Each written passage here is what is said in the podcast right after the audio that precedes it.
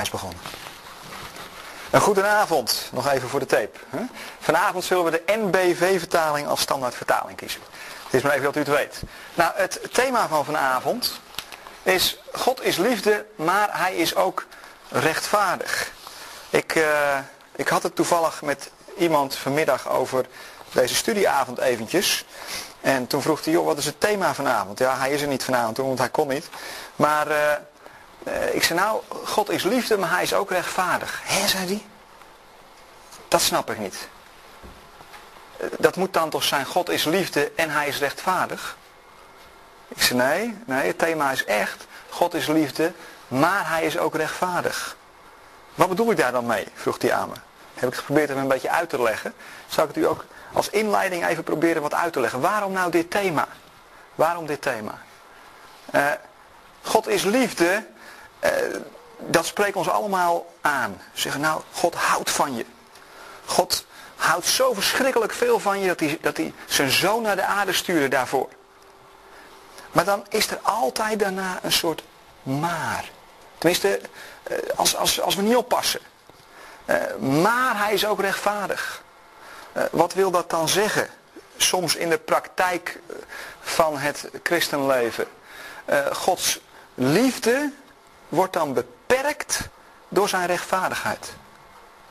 Dat kan zo in de praktijk werken. Gods liefde wordt beperkt door zijn rechtvaardigheid. Hij zou wel willen, maar ja, hij is rechtvaardig.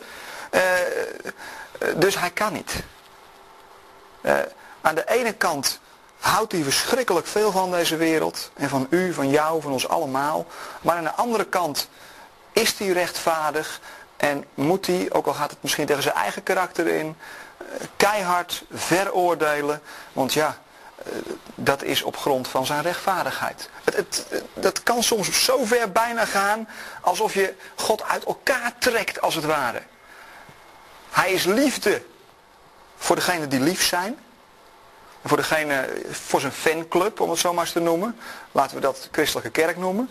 En, maar hij is helemaal geen liefde voor die mensen die niet bij zijn fanclub horen. Want voor die mensen is hij alleen maar de rechtvaardige. Oftewel de oordelende God. Het, het, het lijkt alsof God verscheurd is. Nou, vandaar dit thema. Is, is dat nou zo? God is liefde, maar hij is ook rechtvaardig. Kun je dat zo stellen? Natuurlijk is hij ook rechtvaardig. Maar is dat dan in tegenspraak met zijn liefde? Daar gaan we vanavond wat over stoeien met elkaar. Uh, de liefde van God vinden we heel mooi verwoord in 1 Johannes 4. Uh, ik, zal dat met u lezen. Uh, vanaf vers 16. en Johannes is, is sowieso, staat daar de liefde van God heel erg centraal. dit zijn prachtige versen daarover. Leest u met mij mee. Wij hebben Gods liefde die in ons is, leren kennen en vertrouwen daarop. God is liefde. Wie in de liefde blijft, blijft in God. En God blijft in hem. Dit is niet zomaar liefde. Je hebt voor liefde in de Bijbel allerlei verschillende woorden.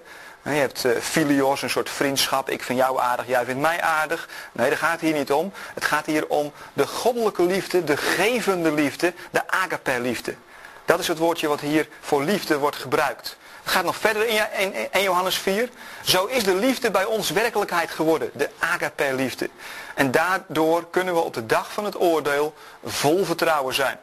Want hoewel wij nog in deze wereld zijn, zijn we, eh, in, zijn we als Jezus. De liefde laat geen ruimte voor angst. Volmaakte liefde sluit angst uit. Want angst veronderstelt straf. Iemand die angst kent, en iemand die angst kent, is de liefde geen werkelijkheid geworden. Wij hebben lief omdat God ons het eerst heeft lief gehad.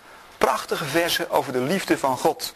Dit jaar uh, heeft het Flevo-festival, uh, groot jongerenfestival waarin uh, ja, heel veel met muziek gebeurt, maar ook heel veel met studies en andere dingen. heeft als, als thema, moet je me even helpen als ik niet helemaal goed zeg Peter, de passion van God, de passie van God.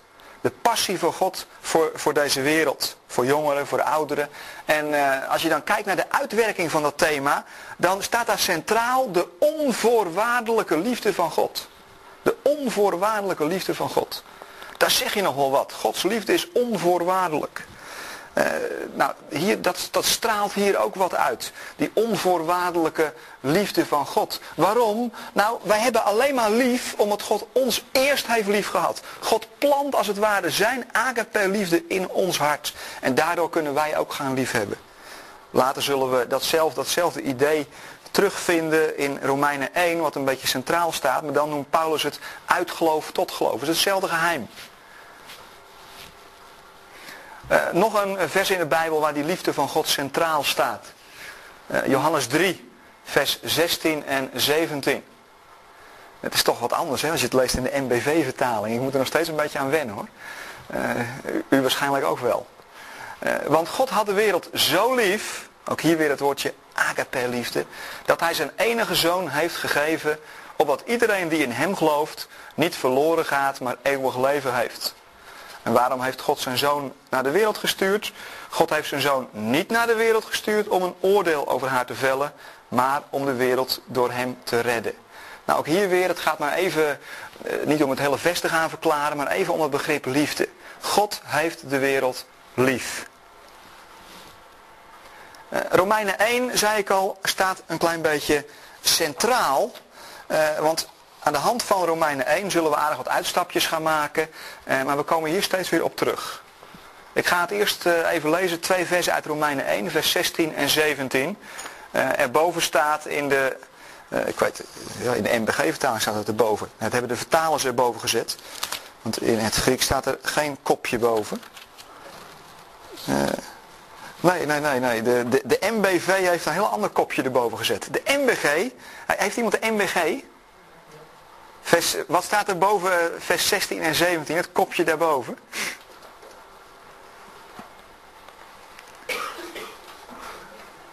Er wordt gebladerd.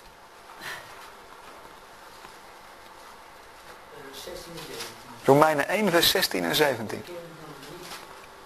De kern van de brief. De MBV, ja, dat vind ik, vind ik een mooie kop. Want ik denk dat, dat ze daar wel gelijk in hebben, want die vers is heel kernachtig. Uh, de MBV heeft een ander kopje gekozen. Ja, dat is al interpretatie. Namelijk, God veroordeelt kwaad en onrecht.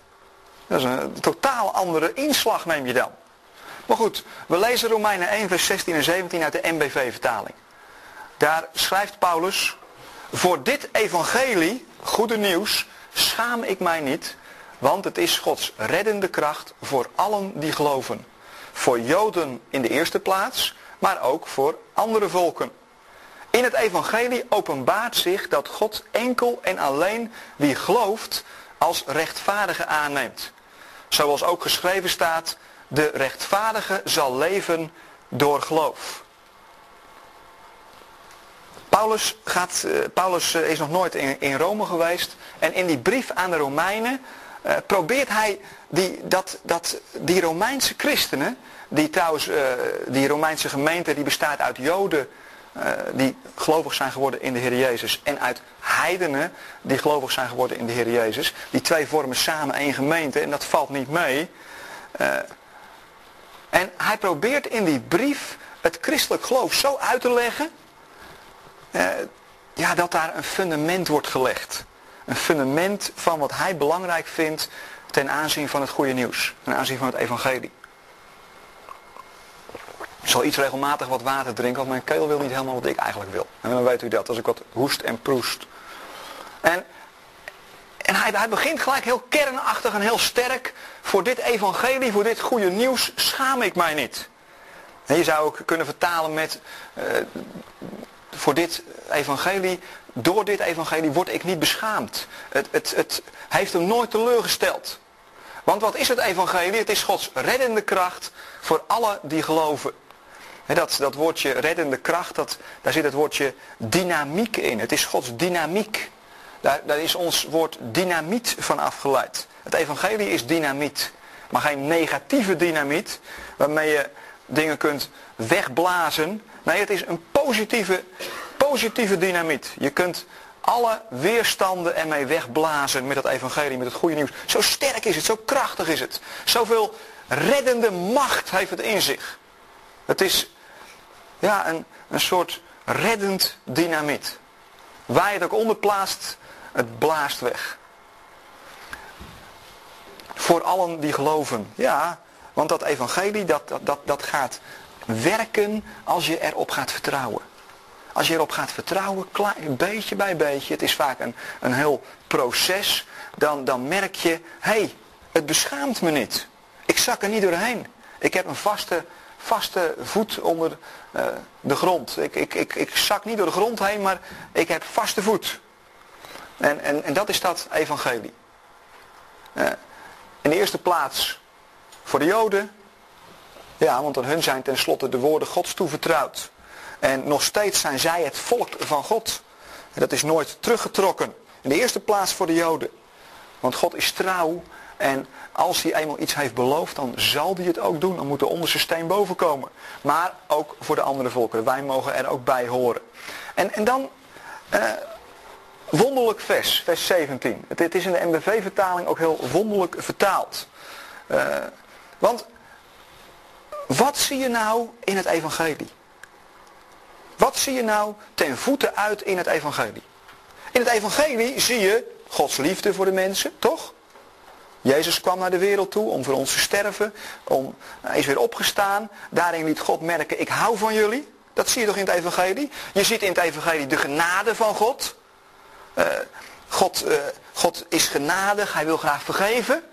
Daarom stuurde de Heer Jezus om, om de, een straf te voldoen. Dat zie je in het evangelie. Maar één ding wat je nou niet ziet in het evangelie, is toch de gerechtigheid van God. Als, als je even het, traditionele beeld even voor ogen houdt van gerechtigheid, daar gaan we zo even wat verder op door. Uh, dan is gerechtigheid toch iets wat je eist van mensen. Je eist recht dat ze zich aan de regels houden. En we hebben ons toch juist niet aan de regels gehouden. En daarom kan God met zijn liefde en met zijn genade. Dus één ding wat je nou niet ziet in het evangelie, is de gerechtigheid van God. Daarvoor was het evangelie juist noodzakelijk. Maar je, het is een openbaring van zijn genade. Toch? Of niet? Nou, volgens Romeinen 1 niet. Dat moet je maar eens lezen. Wat, wat vind je nou ten voeten uit in het evangelie? Het goede nieuws van de Heer Jezus, zegt Paulus. Ten voeten uit, vers 17, eerst in de MBV-vertaling. Als je dat leest, dan snap je er helemaal niks van. Uh, daarom heb ik de MBG-vertaling eronder gezet, want zo staat het er. Dat is veel natuurgetrouwer weergegeven vanuit het Grieks. In het evangelie openbaart zich dat God enkel en alleen wie gelooft als rechtvaardige aanneemt. Zoals ook geschreven staat, de rechtvaardige zal leven door geloof. Ja. Lezen we nou vers 17 even in de MBG-vertaling. Wat wordt er duidelijk in dat evangelie? Want gerechtigheid Gods wordt daarin geopenbaard. Uit geloof tot geloof. Gelijk geschreven staat, de rechtvaardige zal uit geloof leven. Je ziet dat de MBV-vertalers, die hebben een interpretatie gekozen en die hebben die rechtvaardigheid gelegd bij degene die gaan geloven. Als je die interpretatie niet kiest en het gewoon de volgorde neemt zoals het in het Grieks staat, dan krijg je zoals de MBG-vertaling het heeft vertaald, ook zoals de Statenvertaling het heeft vertaald. Wat vind je nou terug in dat evangelie, in het goede nieuws van de Heer Jezus? De gerechtigheid van God. De gerechtigheid van God. En voor een ieder die gelooft, ja, het, het, eh, het, het evangelie gaat werken als je je vertrouwen erop gesteld. Dat klopt.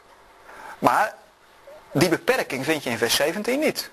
In vers 17 staat, die gerechtigheid van God wordt duidelijk in het evangelie uit geloof tot geloof. En dat is hier helemaal weg. Dat is vrij schokkend, want dit is behoorlijk fundamenteel, zullen we zien, ook in andere gedeelten. Uit geloof tot geloof. Zagen we al in 1 Johannes 4, waar staat dat God eerst zijn liefde, eerst in zijn liefde voor ons kiest, voordat we voor hem kunnen kiezen. Uit geloof tot geloof. En als je dat weglaat, dan leg je alle druk bij de mens. En dan kan God honderd keer met zijn evangelie komen, maar dan zal toch niemand het geloven. Als, ja, als, als hij daar niet eerst achter gaat staan, als hij er eerst zelf in gaat geloven. Nou, dus wat vind je terug in het evangelie? De gerechtigheid van God. Nou, daar, daar gaan we een aantal uitstapjes even met elkaar maken.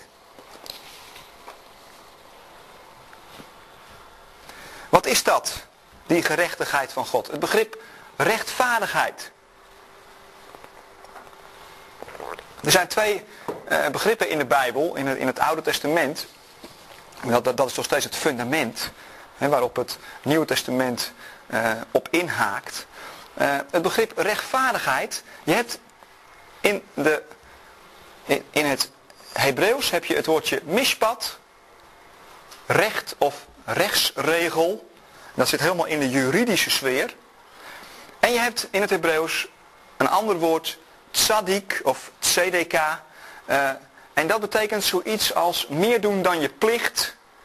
Iets doen voor iemand in nood zonder er iets voor terug te verwachten. Hartelijkheid, vrijgevigheid, nog meer doen dan wat je had beloofd. Dat zit allemaal opgesloten in dat, in dat tweede begrip, dat begrip tzadik of tzedika. Dat, dat begrip tzadik dat is zo fundamenteel ook in het jodendom, uh, dat het een eer is als je in het jodendom een, een tzaddik wordt genoemd. Dan ben je een rechtvaardige.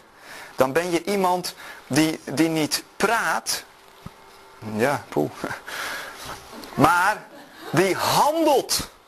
Geen vrome praatjes vanaf een podium, want dat, dat is niet zo moeilijk. Maar op de markt opkomen voor de armen en voor de weduwe en voor de wezen. En, en hartelijk zijn. En niet denken aan je eigen belang, maar aan het belang van die ander. Dat is allemaal tzaddik.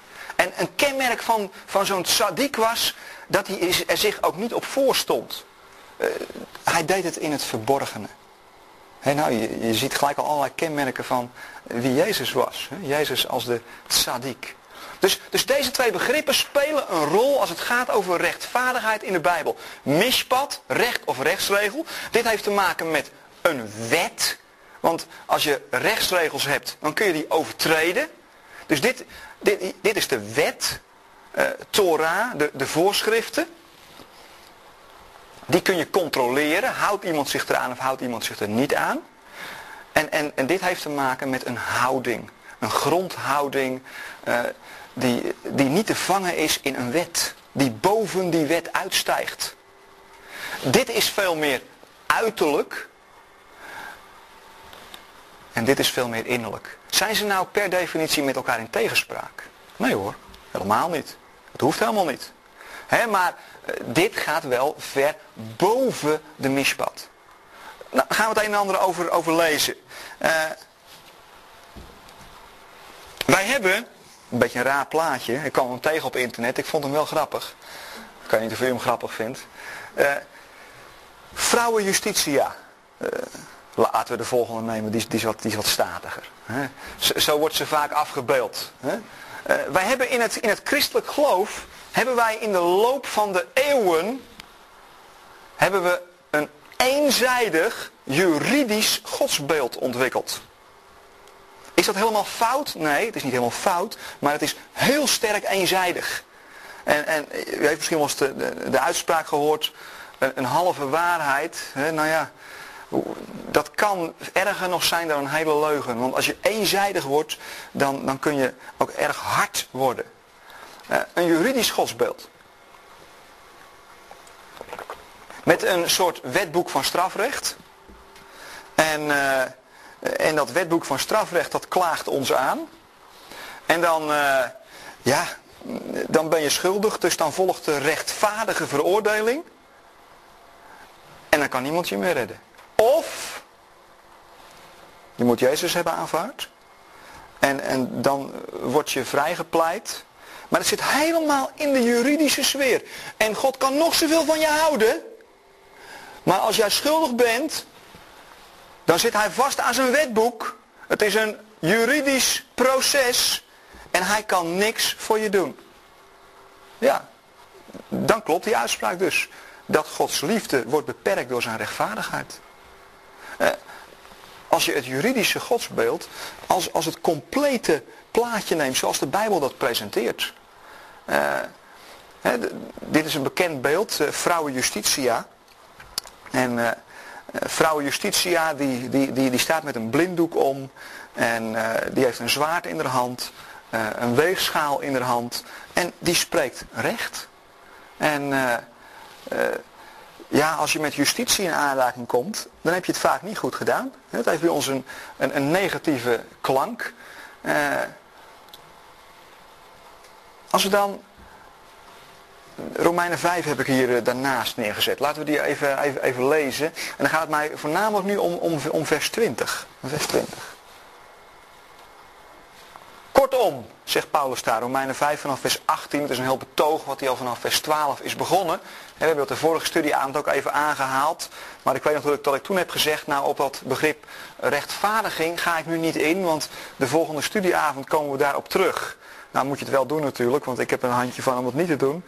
En uh, zo heb ik al heel wat studieavonden beloofd. Nou ja, ik hoop dat in perspectief nog een paar jaartjes doorgaat. Dus dan hopen we die beloftes ook in te lossen.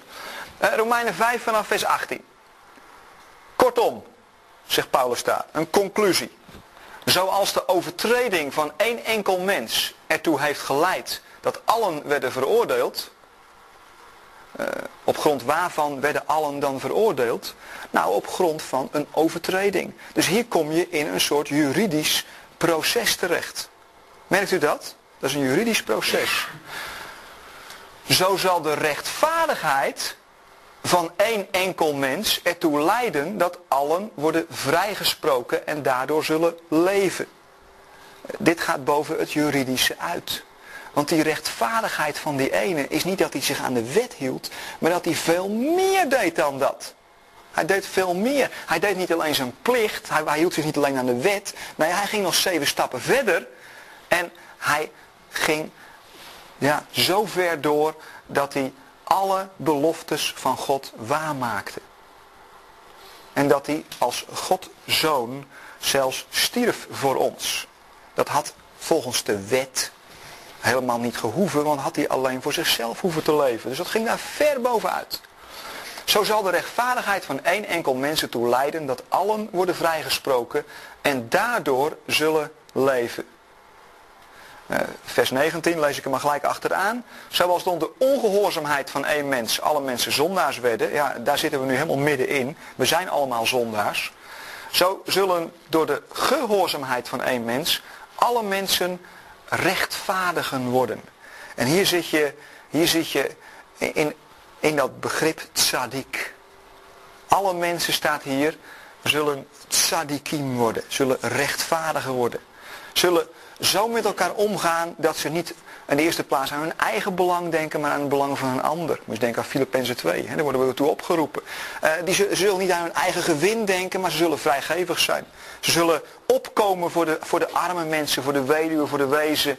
Uh, als, als dit realiteit is geworden op deze planeet aarde, uh, dan zal zelfs het paradijs uit Genesis 3 daarbij verbleken. Zo mooi als het dan zal worden. Het, het einde is mooier dan het begin. Is toch prachtig hè? Het einde is mooier dan het begin. Misschien zijn we eigenlijk nog op weg naar een heel mooi begin.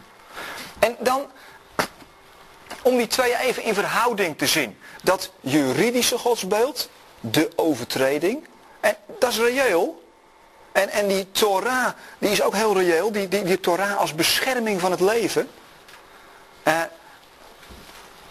en later is de wet, de nomos, leefregel, erbij gekomen, zodat de overtredingen toenamen. Maar waar de zonde toenam, werd ook de genade steeds meer overvloedig. Mooi is dat, hè? Dat is mooi. Dus die, die, die wet, uh, die mispad, die heeft een functie, een hele belangrijke functie. Het is de bescherming van het leven. Het is een toetssteen voor de volkeren. Uh, dat is allemaal waar. Maar uiteindelijk is het niet het einddoel.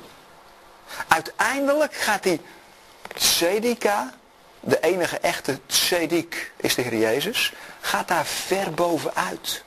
En, en het, het lijkt wel alsof hij erop wacht totdat mensen zeggen van ja, inderdaad, ik kan het echt niet zelf. Hoe meer regels je hebt, hoe meer je er kunt overtreden. En dat is ook voortdurend waar, waar onze samenleving mee worstelt. Hè? Sommige periodes in onze geschiedenis zeggen we, meer regels, harder optreden, niet gedogen, klets je tegenin. En dan hoor je plotseling weer een D66-minister zeggen. Ik weet niet of je dat nieuws een beetje hebt gevolgd. Over het drugsbeleid in Nederland. Die zegt, ah joh, je kunt wel strenge regels hebben, maar we kunnen ze niet handhaven. We hebben toch niet genoeg politie. Weet je wat, laten we het gewoon legaliseren. Heb je ook die regels niet nodig. Oeps, gaan we naar de andere kant. Oh, loopt uit de hand. Strengere regels, weer handhaven. Ja, maar dan heb je meer politie nodig. Het is steeds een soort yo-yo effect. Hoe meer regels, hoe meer overtredingen. Maar ja, aan de andere kant, als je helemaal geen regels stelt, nee inderdaad heb je ook geen overtredingen. Maar wat voor soort samenleving krijg je dan? Wordt die samenleving dan beter? Nou, dan wordt het ook een soort jungle natuurlijk. Dus die regels zijn nodig in een samenleving. CDK. Nou, dat begrip gerechtigheid in de Bijbel. Laten we eens kijken, want we, zitten toch, we zijn toch allemaal geestelijk een beetje opgevoed met het juridische godsbeeld. Wat voor soort begrip gerechtigheid vind je dan ook in de Bijbel? Eh, het begrip CDK. Psalm 51 eh, is een hele wonderlijke psalm van David. Een hele eerlijke psalm ook. Ik, ik zal hem er ook even bij pakken, dan lezen we iets meer eruit. Psalm 51, staat, daar staat uh, als inleiding bij, uh, niet van de vertalers, maar gewoon in de grondtekst. Voor de koorleider, een psalm van David, toen de profeet Nathan hem had bezocht, nadat hij met Bathseba geslapen had. Ja, staat er gewoon als een soort feitelijke mededeling. Maar natuurlijk dramatisch en zeer eerlijk dat David gaat het niet verbloemen. Ja, deed hij wel. Maar ja, Nathan kwam en toen werd dat allemaal aan het licht gebracht. En toen was David wel zo eerlijk dat hij zei, ja inderdaad, ik ben, ik, ik ben schuldig. En hij ging er zelfs een lied over componeren. Dus hij probeerde dat niet in de doofpot te stoppen. Hij komt er daarna open en eerlijk voor uit en hij beleidt zijn schuld. En als je dan dat wonderlijke vers, vers 16 leest. Uh, laten we even beginnen bij vers uh, eh, 12. Om het verband wil. Schep, o God, zegt David daar, een zuiver hart in mij. Vernieuw mijn geest. Maak mij standvastig. Verban mij niet uit uw nabijheid. Neem uw heilige geest niet van mij weg. Red mij. Geef mij de vreugde van vroeger. De kracht van een sterke geest. Dan wil ik verdwaalden uw wegen leren en zullen zondaars terugkeren tot u. U bent de God die mij redt. Bevrijd mij God van de dreigende dood en ik zal juichen om uw gerechtigheid. Dat zou je toch niet verwachten, dat begrip hier. Als je tenminste het juridische begrip in je hoofd hebt. Je denkt, David eh, heeft een slippertje gemaakt met Bathseba. Dat is aan het licht gekomen. Dat heeft verschrikkelijke gevolgen gehad. Hij heeft zelfs Uria er voor de dood ingestuurd. Minimaal dood door schuld. Als het geen moord is. En, en dan zegt hij. Als schuldbeleidenis, ik zal juichen om uw gerechtigheid. Nou, ofwel hij is hier wat doorgedraaid en hij snapt het ook allemaal niet meer. Of het is een heel ander begrip wat hier staat. Hier staat het begrip CDK. En dat begrip CDK, dat betekent ik zal meer doen dan het gewone, hebben we gezien. Ik doe wat ik heb beloofd en meer dan dat. En daarop beroept David zich. Heere God, wilt u meer doen dan wat ik verdiend heb? Wilt u meer doen dan waar ik recht op heb? Daarover zal ik juichen als u dat gaat doen. En dan kom je in een hele andere sfeer terecht. Daniel 9. Uh, ik, ik blader gewoon door een aantal opmerkelijke teksten heen. Ik had er nog 30 op mijn lijstje staan, maar dat wil ik u niet aandoen. Dus ik heb er een paar uh, uitgekozen waarvan ik denk, die zijn heel kenmerkend. In, in Daniel, Daniel let heel goed op de tekenen van de tijd, zoals je dat noemt. En die had de profeten gelezen. Daniel leefde in ballingschap. En die wist, hé, hey, na 70 jaar heeft God beloofd, gaat hij ons terughalen uit die ballingschap. Vanuit Babel gaat hij ons terugbrengen naar Jeruzalem. En je mag God aan zijn woord houden. En dat ging Daniel doen. En, en dat zie je hier terug in Daniel 9, vers 16. En dan staat dan ook weer zo'n wonderlijk vers. Heer, u bent rechtvaardig. Bevrijd toch uw stad Jeruzalem, uw heilige berg, van uw hevige toren. Want om onze zonden en om de overtredingen van onze voorouders worden Jeruzalem en uw volk te schande gemaakt bij alle volken om ons heen. Waarop baseert Daniel zich? Hij zegt Jeruzalem is schuldig. Jeruzalem zondigt, het is een puinhoop. Maar u bent toch rechtvaardig? Bevrijd ons dan. Ja, u bent toch tzedeka. U bent toch tzedeka. U doet toch meer dan wat u heeft beloofd. U maakt toch waar wat u heeft beloofd. Bevrijd ons dan. dus ook hier zit je weer in het bevrijdende begrip tzedeka. Wat ver uitgaat boven het juridische begrip recht. Jezaja 45. Ook zo'n hele mooie. Zou je eigenlijk eens rustig helemaal moeten lezen hoor. Moet u thuis maar eens doen. maar Jesaja 45, eh, dan eh, ja, leert eh, de Heere God ons een klein lesje in eh, wie hij nu eigenlijk is. En of er nou nog zo andere, zoveel andere goden naast hem zijn. En laat hij wel merken van joh, ik ben de enige God. Er is geen God buiten mij. Ga nou niet moeilijk doen, want ik ben de enige God. Ik ben de schepper. Ik ben de onderhouder en ik ben de bevrijder, ik ben de verlosser. Ik ben de voleinder. Ik doe het allemaal. En dan, die, die God, staat er dan in vers 23, zegt, en die heeft zelfs gezworen bij zichzelf. Ik heb bij mijzelf gezworen, uit mijn mond komt gerechtigheid voort. Een woord dat ik spreek wordt niet herroepen. Voor mij zal elke knie zich buigen en elke tong zal bij mij zweren. Mooi is dat, hè? Hebben het, kijken weer naar het begrip gerechtigheid. Uit mijn mond komt tzedeka voort. Nou, gelukkig, het kan ook met de mond. Uh, een woord dat ik spreek wordt niet herroepen. Nee, want het is tzedeka. En tzedeka wordt niet herroepen, dat, dat wordt juist waargemaakt. En zelfs nog meer dan dat. Dus als God dit zegt en hij koppelt er het begrip tzedeka aan, dan mogen we nog wat verwachten. Dan mogen we nog wat verwachten. Want gerechtigheid is dus niet iets wat je eist. Ja, in de juridische sfeer. Maar dit gaat daar ver bovenuit. Gerechtigheid is iets wat je doet en iets wat je geeft. God geeft zijn gerechtigheid. Het is een belofte, het is geen eis. Maar goed, we zitten nog steeds een beetje in dat juridische denken vast. Dus daarom zeg ik het maar een paar keer. En laat ik eens wat teksten uh, opvolgen uh, waar je dat weer in tegenkomt. maar ik, ik merkte, toen ik hier wat mee in aardiging kwam met, met dit begrip CDK in de Bijbel. En ik ging dat eens voor mezelf nalezen. Dat is niet ter voorbereiding van deze avond geweest. Dat is al een paar jaartjes geleden. Maar eh, toen moest ik mezelf steeds dwingen om nou te lezen wat er stond. Want het klopte niet in wat ik ervan geloofde. Nou, misschien merkt u dat ook. En denk van, ja, maar dat klopt toch niet? Nee, eh, het klopt wel hoor. Het, het, het, het is het kloppende hart van God. Maar eh, het past misschien nog niet helemaal in ons systeem. Maar dat, dat, dat is ook niet zo belangrijk. We moeten af van die systeem. We moeten gewoon de Bijbel goed gaan lezen. En eh, dan, eh, dan heb je niet zo heel veel systemen meer nodig. Alhoewel ik mezelf erop betrapt. Eh, soms betrap ik mezelf erop dat ik toch weer probeer een nieuw systeempje te bouwen. Maar dan moet ik mezelf ook weer corrigeren. Ik denk, nee Wim, niet doen. je moet nou niet in de valkuil stappen waarvan je zegt dat je niet in moet stappen. maar goed, dat hoort ook weer bij, een beetje bij, bij het mens zijn, denk ik dan maar. Jezaja 62 vind je het ook zo schitterend. En dan gaat het weer om het herstel van Jeruzalem. Als je, als je de Bijbel gaat lezen, dan merk je dat Israël steeds de voorloper is. Israël als voorloper voor de volkeren. Israël als voorbeeld voor de wereld. En dan staat binnen Israël die stad Jeruzalem nog eens extra centraal.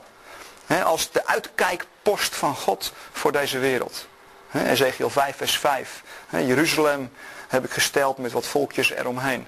Uh, en in Jeruzalem gaat die glorie van God komen. Waarom? Dat heeft God beloofd.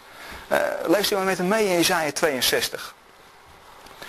Uh, omwille van Jeruzalem zal ik niet zwijgen. Omwille van Jeruzalem ben ik niet stil. Totdat het licht van haar tzedika daagt en de fakkel van haar redding brandt. En die twee hebben dus alles met elkaar te maken. Het CDK en redding, die, die liggen in één lijn. Net zoals trouwens in Romeinen 1. Hoe zou Paulus daar nu aan komen? Alle volken zullen je CDK zien. Ja, want CDK is iets wat je kunt zien. Want het is iets wat je doet.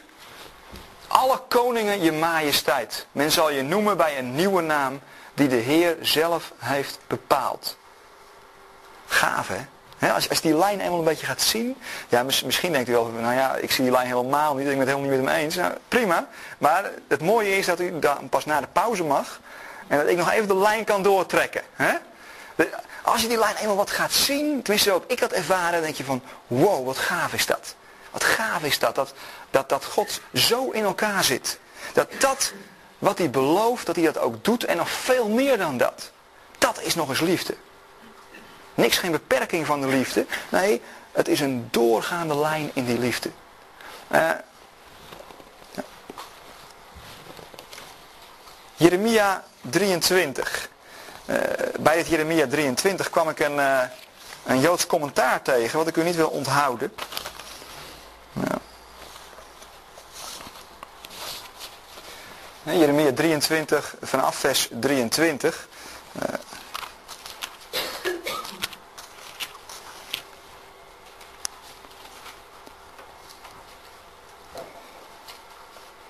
In Jeremia 23, uh, daar, daar, daar, vind je uh, iets over straf, iets over dwalende schapen.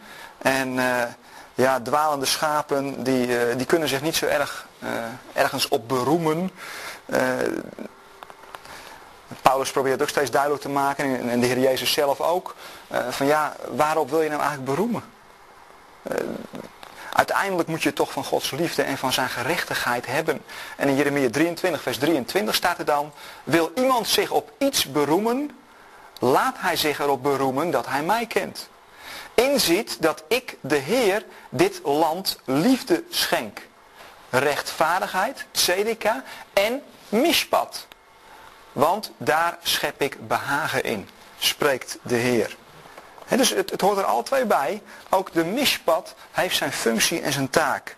Uh, dit is het, uh, het Joodse commentaar wat ik tegenkwam in de Tenagon, voor degene die het wil nalezen, over bijbelse en rabbijnse concepten. Commentaar op, op dit vers in Jeremia 23. Dit betekent dat de Almachtige leven schenkt in de vorm van een langlopend krediet. Langdurig erop wachten tot iemand in berouw naar hem zal terugkeren. Dit is de liefderijke zorg, de geset. Dat woordje liefde in het Oude Testament is veel breder dan alleen ons woordje liefde. Wanneer de uiterste grens van de tijd is bereikt en iemand nog niet tot omkeer gekomen is, stuurt de Almachtige zijn gezanten om betaling van de zondaar te vorderen. Dit is zijn rechtsoordeel. Mishpat. Toch is te midden van dit hemelse oordeel de ontferming van de eeuwige, hij zij gezegend, zo groot dat ze de overhand krijgt en het oordeel halverwege afgebroken wordt. Daarom betekent dit schriftvers dat zelfs zijn rechtsoordeel vergezeld gaat van zijn tzedek, liefdadigheid, vertalen zij dit, te midden van het oordeel zegeviert de ontferming en hij vergeeft hem.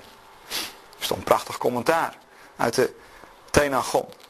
En daarin vind je die drie begrippen bij elkaar. Gods liefde, die hij schenkt. Gods tzedeka en Gods mishpat. Het hoort er alle drie helemaal bij. Maar als je dit begrip eruit gaat lichten en, en je gaat dat op een, soort standvoet, op een standbeeld plaatsen en zegt, nou, dit is nou Gods rechtvaardigheid. Dan ben je volledig eenzijdig bezig en dan sla je door. Dan sla je letterlijk door. In een soort juridische God met een juridisch wetboek van strafrecht. En dan wordt het wel heel erg kil allemaal.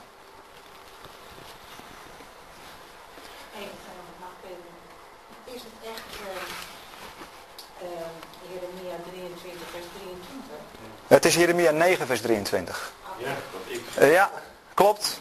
Ik dacht nog, ik moet hem even veranderen. En ik had hem niet meer veranderd. Ja, goed, dat je het even zegt, want anders dan uh, zetten we de luisteraars op een heel verkeerd spoor. Jeremia 9 vers 23. Ja, heel goed. Ik dacht al, wat heeft hij nu voor een bijbelvertaling gekozen? Dat is heel anders, Jeremia 23. Bedankt. Uh, nu gaan we ook wat beter begrijpen. Ik heb uh, expres heb ik eerst vanuit het Oude Testament is geprobeerd wat, wat body te geven aan dat begrip tzedeka. Uh, zodat we nu ook de Heer Jezus in dat licht kunnen gaan zien. En dan worden dit soort versen uh, worden plotseling veel duidelijker. Uh, Matthäus 3. ik zal hem nu ook bijpakken. Dat het niet straks in Matthäus 13 staat of zo. Nou, dat weet ik eigenlijk bijna wel zeker. Maar ja, ik ga nu ook twijfelen. Matthäus 3. Even vanaf vers 13. Toen kwam Jezus vanuit Galilea naar de Jordaan om door Johannes gedoopt te worden. Maar Johannes probeerde hem tegen te houden met de woorden, ik zou door u gedoopt moeten worden en dan komt u naar mij? Jezus antwoordde, laat het nu maar gebeuren, want het is goed dat we op deze manier Gods gerechtigheid vervullen. Toen stemde Johannes ermee in. Het staat, uh, uh, ja, het is goed dat we op deze manier Gods gerechtigheid vervullen. Dat, dat staat wel erg vriendelijk daar en ook wat beperkt.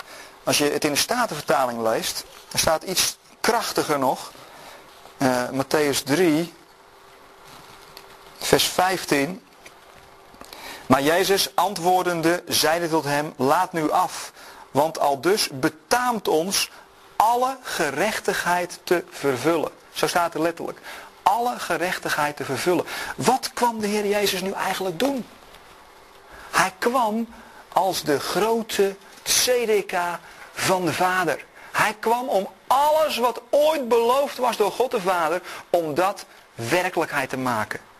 Hij kwam alle gerechtigheid, al het CDK kwam hij volmaken, kwam hij waarmaken. Dat kwam hij doen. Om alle gerechtigheid te vervullen. Niet om alle wetten te gehoorzamen, ja ook. Hij was de vlees geworden Torah. Maar het ging veel dieper. Daarom zegt de Heer Jezus ook tegen zijn discipelen. Laat uw gerechtigheid meer zijn dan die van de fariseeën. De fariseeën die hielden zich aan de wet. Maar daar hield het soms bij op. Dan wil ik trouwens niet aansluiten bij eh, alleen maar het stereotype beeld dat alle fariseeën eh, alleen maar wetsdienaars waren.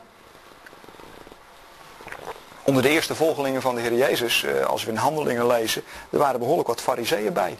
En die gingen veel verder dan alleen de wet. Maar Jezus gebruikt dat beeld wel. Laat uw gerechtigheid meer zijn dan die van die fariseeën. Dus het gaat niet om de uiterlijke handhaving van een wet. Nee, het gaat erom om alle gerechtigheid van God te vervullen. En dat gaat daar veel verder bovenuit. Uh, Matthäus 5, daar uh, moeten we even dat begrip CDK weer even in uw achterhoofd hebben. Als u dit leest, dan ga je het ook langzamerhand ga je het steeds meer zien. En het, het gaat klikken. Jullie hebben gehoord dat gezegd werd, een oog voor een oog en een tand voor een tand. Nou, dat is gewoon mispad. En ik zeg jullie je niet te verzetten tegen wie kwaad doet. Maar wie je op de rechterwang slaat, ook de linkerwang toe te keren. Wow, dit is geen mispad. Dit is het CDK. Dit gaat veel verder. Absurd. Je kunt het niet maken. Als iemand een proces tegen je wil voeren en je onderkleed van je af wil nemen, staan dan ook je bovenkleed af. En als iemand je dwingt één mijl met hem mee te gaan, lopen dan twee met hem op. Dat is, dat is het CDK. Geef aan wie iets van je vraagt en keer je niet af van wie geld van je wil lenen. Jullie hebben gehoord, je moet je naaste lief hebben en je vijand haten. Uh, nee, hij moet even terug.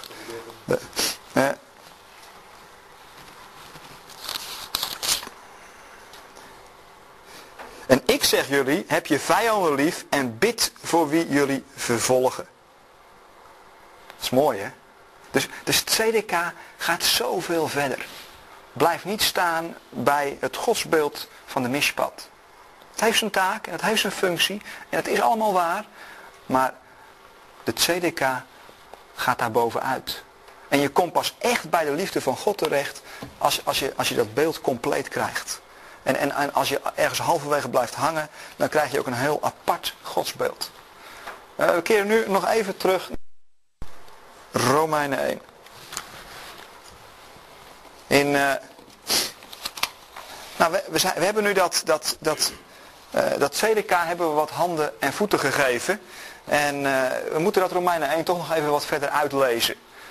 ik, ik neem dan nu de MBG-vertaling. Omdat de MBV-vertaling, ja, die heeft wat nu komt gewoon helemaal niet vertaald. Dus ja, dan kun je er ook moeilijk wat over zeggen.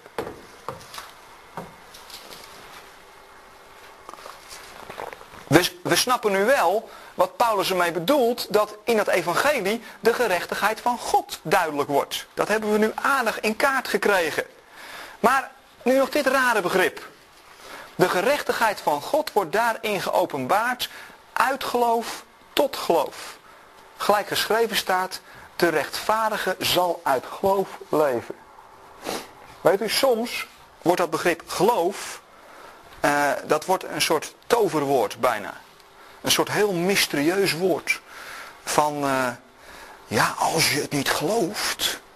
En dan beginnen mensen wat moeilijk te kijken, want ja, dan, dan gaat er wat gebeuren. Dan kom je onder de mispad. Alsof het CDK niet verder gaat. Maar oké, uh, dan, wordt het, dan wordt het voor het geloof bijna een soort dreigend woord.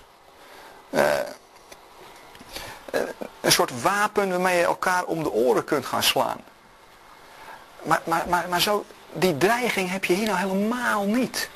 Als, als je dit leest, die gerechtigheid van God, die wordt duidelijk. Die CDK, God gaat het doen. God heeft het beloofd, hij zal het ook doen. En nog meer dan wat hij heeft beloofd.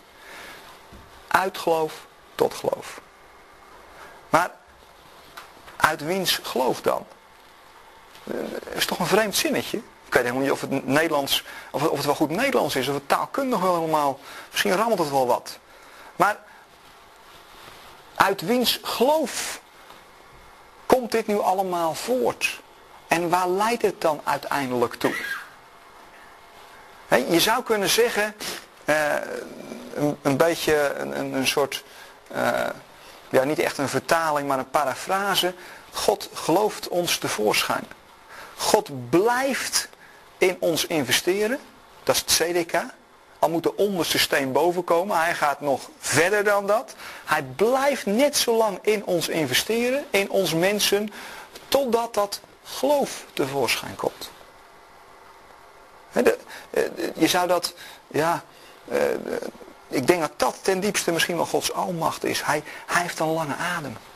Dat, dat is ook letterlijk ontferming. Hè? Ontferming is dat je niet snel kwaad wordt, dat je een lange adem hebt. Het CDK heeft een lange adem. Hij gaat de tweede mijl, hij gaat de derde mijl, de vierde mijl, tot en met de laatste mijl aan toe.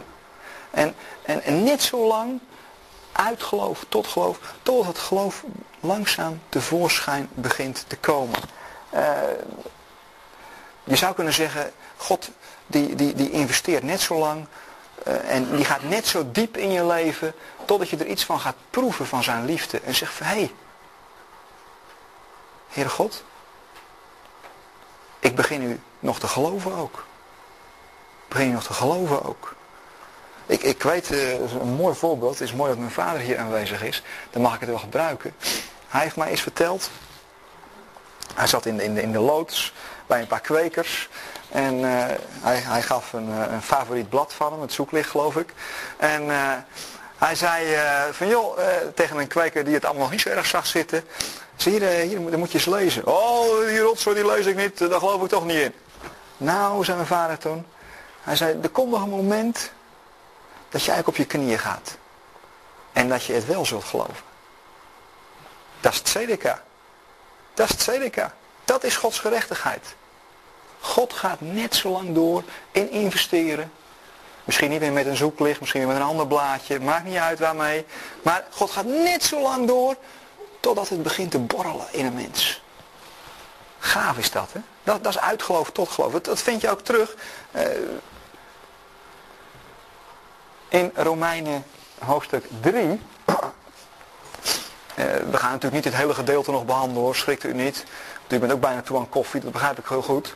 Uh, maar het gaat maar even om dat uitgeloof tot geloof. Dat moet u even in uw achterhoofd houden.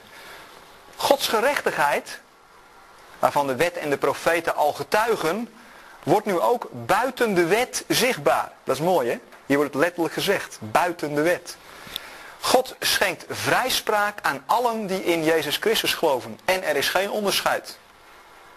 Iedereen heeft gezondigd en ontbeert de nabijheid van God. En iedereen wordt uit genade, die niets kost, door God als een rechtvaardige aangenomen. Omdat hij, omdat hij ons door Christus Jezus heeft verlost. Hij is door God aangewezen om door zijn dood het middel tot verzoening te zijn voor wie gelooft. Hiermee bewijst God dat hij rechtvaardig is, want in zijn, verdraagzaam, in zijn verdraagzaamheid gaat hij voorbij aan de zonden die in het verleden zijn begaan. Hij wil ons nu, in deze tijd, zijn gerechtigheid bewijzen. Hij laat ons zien dat hij rechtvaardig is door iedereen vrij te spreken die in Jezus gelooft. En nu zegt u misschien bij uzelf, ja maar ik lees hier niks over uitgeloof tot geloof. Dit is toch gewoon iedereen die in Jezus gelooft? Ja, maar uitgeloof tot geloof, waar zit dat dan in? Uh, even de volgende dia. Uh, nu hetzelfde gedeelte, maar dan in de Statenvertaling.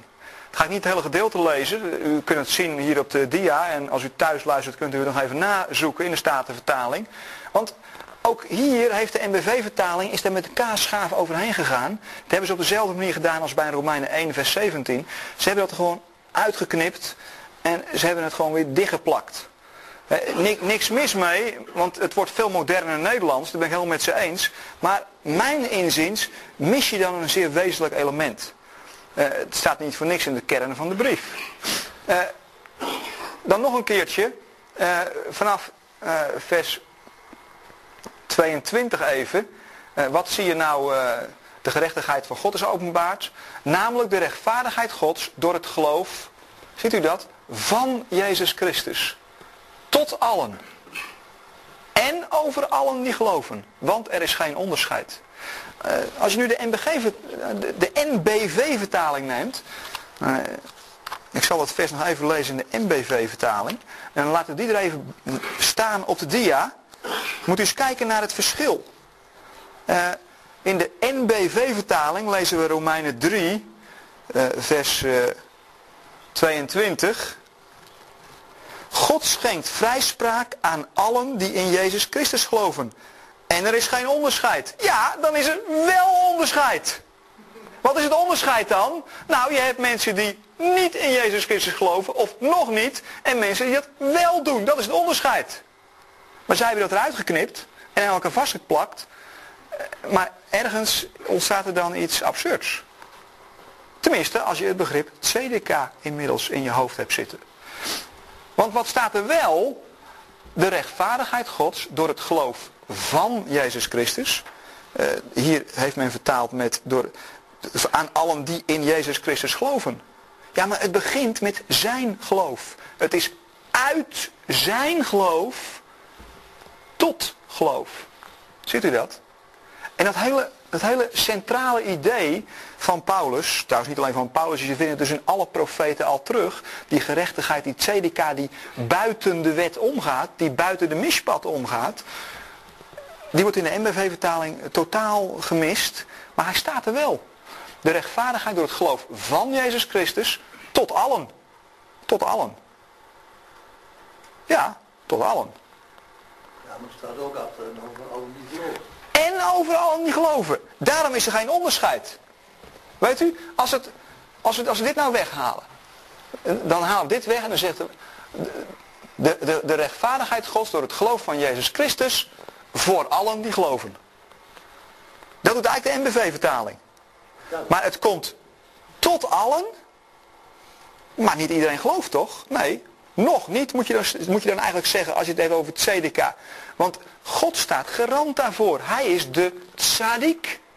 En hij gaat de eerste mijl. Hé, hey, u bent tot het geloof gekomen bij de eerste mijl. Ja, maar hij nog niet. Nou, misschien hij dan bij de tweede mijl. Nee, ook nog niet. Nou, dan komt er gewoon de derde mijl. Ah, prima, dan doen we nog een vierde mijl. Dat is uit geloof tot geloof. En dat is tot allen. Dat is de belofte. Tot allen. En over allen die geloven. Ja, natuurlijk. Want wij ervaren dat nu al in ons leven. Want het gaat pas werken in je leven, hebben we gezien in Romeinen 1, op het moment dat je je vertrouwen stelt op de Heer Jezus. Want geloof is de sleutel tot redding. Geloof in Jezus. Maar hoe kom je aan dat geloof? Nou, daar, daar komt die CDK van God om de hoek kijken. Hij zet door. al moet alles ervoor wijken, al moet hij weet ik het wat aan de kant zetten. Dan moeten die 99 schapen thuis laten. Veilig in de kerk onder de hoede van de dominee. Hij gaat dat ene schaap zoeken. CDK. Want hij is tzaddik. Wat is hij aan zijn eigen naam en aan zijn eigen, fun- aan zijn eigen wezen verplicht? Anders zou hij toch geen tzaddik genoemd mogen worden. Eh, in vers 26 vind je dat nog een keertje terug. Eh, even een het lijkt een detail, maar ook hier zit je weer een soort, een soort scharnier eh, tot, tot een betoning van zijn rechtvaardigheid in deze tegenwoordige tijd. Opdat hij rechtvaardigt zij en rechtvaardigende degene die uit het geloof van Jezus is. We, zijn geboren in zijn geloof. Het is geen uitvinding van onszelf. Maar anders zou je toch weer jezelf op de borst kunnen gaan kloppen en zeggen, nou, dom zegt die mensen niet geloven. Nou, dat is een eigen stomme schuld. Ik heb ze toch uitgelegd? Ze geloven het niet. Ik ben veel slimmer. Ik geloof wel. Nee, het is uit het geloof van Jezus. En het is uit geloof tot geloof. Gaan even, ja, nog... Diervoorstelling is beëindigd. Klik om af te sluiten. Nou, laten wij dan ook met elkaar gaan afsluiten. Eh, we gaan een, eh, een kopje koffie drinken en dan eh, over een eh, kwartiertje ongeveer zijn we hier weer terug voor eh, de vragenronden.